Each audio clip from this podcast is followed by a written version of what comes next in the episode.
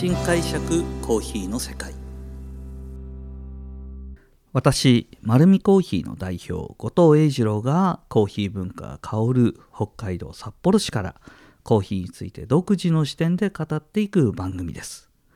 さあ今回はですね、えー、生産地での心得編ですが今回はカッピングの心得についてやっていきたいと思います。前回まあ、カッピングの重要性というかですね、カップテイスターズチャンピオンシップのお話をさせていただきましたが、これ自体もそもそも何のためにやってるのというと、やはり生産地で生産者が作り上げたコーヒーのその素晴らしさに私たちは気づく感性を磨くためにやっています。じゃあ、そのカッピングですね、えー、生産地あるあるについてまずお話をしていきたいと思います。まずはですね、カッピング生産地に行くんですけども、えーと、私たちが求めるカッピングの環境といつも同じ状況ではないというとこですね。あのこれはもう本当に私たちはラボみたいな場所の研究所でカッピングするっていうのが日本だとまあ本当に、まあ、簡単に言えばクーラーもついていて、うん、あの部屋の換気もされていてあの他の香りが入りづらいような環境を作ってますが、まあ、生産地行くとですねあの山の上のえーと、その収穫する、まあ、農家の軒先で鑑定することもあります。であの川のほとりであのランチを食べるような場所でカッピングすることもあります。で、まあ、結構多いのはホテルの中で、えーとその宴会場みたいなところでカッピングすることもあります。なので環境はバラバラというような形なので実際にはそこで使われる水だとか、えー、コーヒーを入れる抽出器具だとかそういうものの違いも出てきます。まあそれはですねもう本当に逆に言うと普通はなんていう言葉は、えー、世界では通用しないものなので合に入ったら合に従えというような形で、えー、現地でカッピングをしていきます。そして、えー、環境が違うのがもちろんなんですが、えー、鑑定すべきはそこに並んだ、えー、20サンプル30サンプル50サンプルと呼ばれる同じ日に同じ条件で作られたコーヒーからその素晴らしいコーヒーを比較対象で選んでいくというのが現地のカッピングになっていきます。まああとはですね時々困ることです。えっ、ー、と焙煎度合いがですね結構バラバラなことが多いです。もちろんあのコンテストの時っていうのは基準があるみたいなのでそのコンテスト基準で焼かれていると思うんですが生産地に行っていくとですね違うんですね。で何が困るっていうふうになると,、えー、と実は深く焼かれてることがあるんですよ。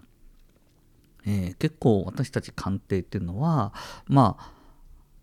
お刺身でお魚の鑑定ではないんですけどもお刺身でいうと生のお刺身だからその素材の鮮度よ鮮度と、えー、お魚の息がわかるんですけどもこれ干し魚でしっかり、えー、焼かれてですね表面カリッカリに焼かれたら多分そのお魚が新鮮だったかどうかわかんないと思うんですね。でコーヒーも同じで実は苦味のコーヒーまでカリッカリに焼かれてしまうとですね、えーと、そのコーヒーがどんな酸の質やどんなフルーツ感そして何の品種の特性があったのか比較的分かりづらくなります。というよりも分かりづらくなります。でそれがですね一部、えー、言ったらあるんですよ。でなんでかなと思って、えー、実際に生産者の方といろいろとお話してたり一緒に行った、えーと、方々とお話してて分かったことはですねどうやらやっぱりサンプル作りってすごく大変なんですよ。えー、100g とか 200g ずつですね。まあそれこそお客さんが要望すれば30種類も50種類も焼くわけです。でも、えー、その1種類焼くのに最低でも12分とか15分かかるわけです。まあ、これをですね30サンプル50サンプル作るとなると1日仕事以上時間かかります。でそれがですね生産地では、えーと、ほぼ毎日のように、えー、世界各国のロースターが、えー、いいコーヒーを求めてやってくるわけです。なので、まあ、もちろんですねそのツアーのメンバーのためだけではなくてこのあと3日4日5日分の来る人方のサンプルを焼くわけです。でその中から自分たちのコーヒーを評価してもらおうと。で何が困るかというとですねその中にまあまああの大手メーカーの、えー、ツアーがひょんと入ってたりとかするとですねしっかりそこのメーカーさん方は自分たちが判断しやすいように自分たちのロースト度合いに近いようなロースト度合いをオーダーかけていくんですね。うん、でそこは程よくほろ苦いお店あのお店のコーヒーは出してたりとかするわけですよ。でこのぐらいのロースト度合いで焼いといてねみたいな感じでサンプルローストをお願いしとくんですね。でその人方がやってることは間違ってないと思います。自分たちが分かりやすいもしくは自分たちがお客様に提供する度合いに近い加減で評価したい。ただ僕が行くと分からない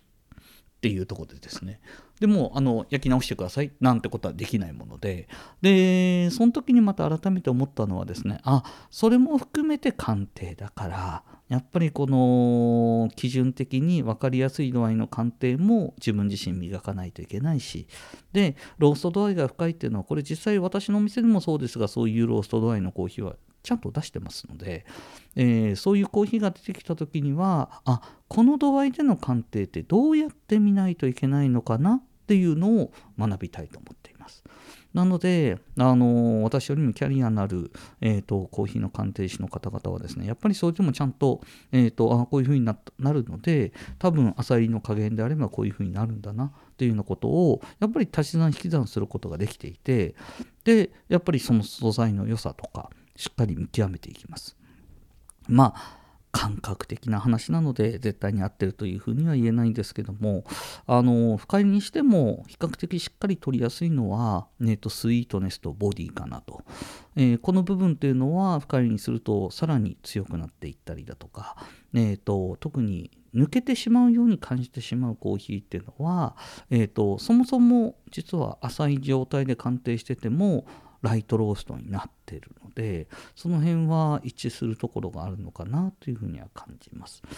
あとはそうですね。品種ラインのフレーバーももちろん残ることはあるんですけどもどちらかといえば製法の違いが深入りになってもはっきり残るなと。まあウォッシュとかナチュラルっていうのは、えーと、深く焼いても違いとしてははっきり出てきて。でウォッシュよりもナチュラルの方がその個性としては深入りになった場合も取りやすいなっていうのが今のところ私の感想になっています。あとはですね現地のカッピングに行くとですね必ず陥りがちな罠ですがやることないんですよ。やることないからですね結構明るいうちから地元のビールとかラムとか飲んじゃうんですね。はい。美味しいんですよ。翌日のカッピングには影響しますのでそこはですねあのほどほど抑えながら飲んでいくと,、えーと、カッピングには影響が出てこないかなというふうには思います。飲んじゃいますけどね。はい。なので、あのー、あとはカッピングの予定が急激になくなることもあります。はい。あのー、予定してたカッピングの場所までそもそもその時間にたどり着けなかったとか、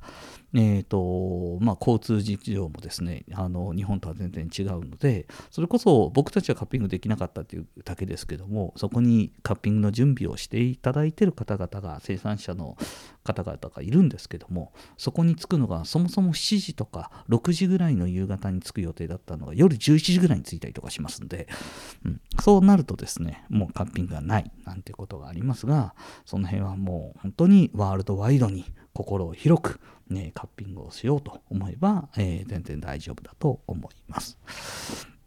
あとは生産地っていう場は日本と違って私もそうですけども日常のカッピングは社内で行います。あとはセミナーという場でやりますがあの生産地には数名で私は行くことが多いのでそうすると一緒にカッピングしてる人方のですねテイストのすり合わせっていうことができるのでその辺は本当に私は興味を持ってあこういうふうに感じてこういうふうに感じた時にはあこういう背景を見えてるんだすごいなっていうようなことをたくさん聞くことができるので私は比較的そのカッピングを一緒にするメンバーとですね夜テイストについて語り合うのいいなというふうには思っています。まあ、なかなかこの生産地の話っていうのは今現在行ける人っていうのは私もまあ顔がわかるようなぐらいの人数の方ぐらいしか多分世界中に日常的には行けてないんだろうなとは思うんですけども多分スペシャリティコーヒーの今後も含めて多くの若いコーヒーの、ね、専門家の皆さんはいつしかえー生産地にきちっとどのように育てられているのか見に行こうっていう一つの目標を立てていただければなというふうに思っております。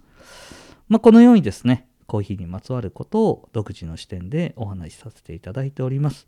丸見コーヒーは札幌市に5店舗あります。ぜひ自分に合うコーヒーを見つけに来てください。本日もありがとうございます。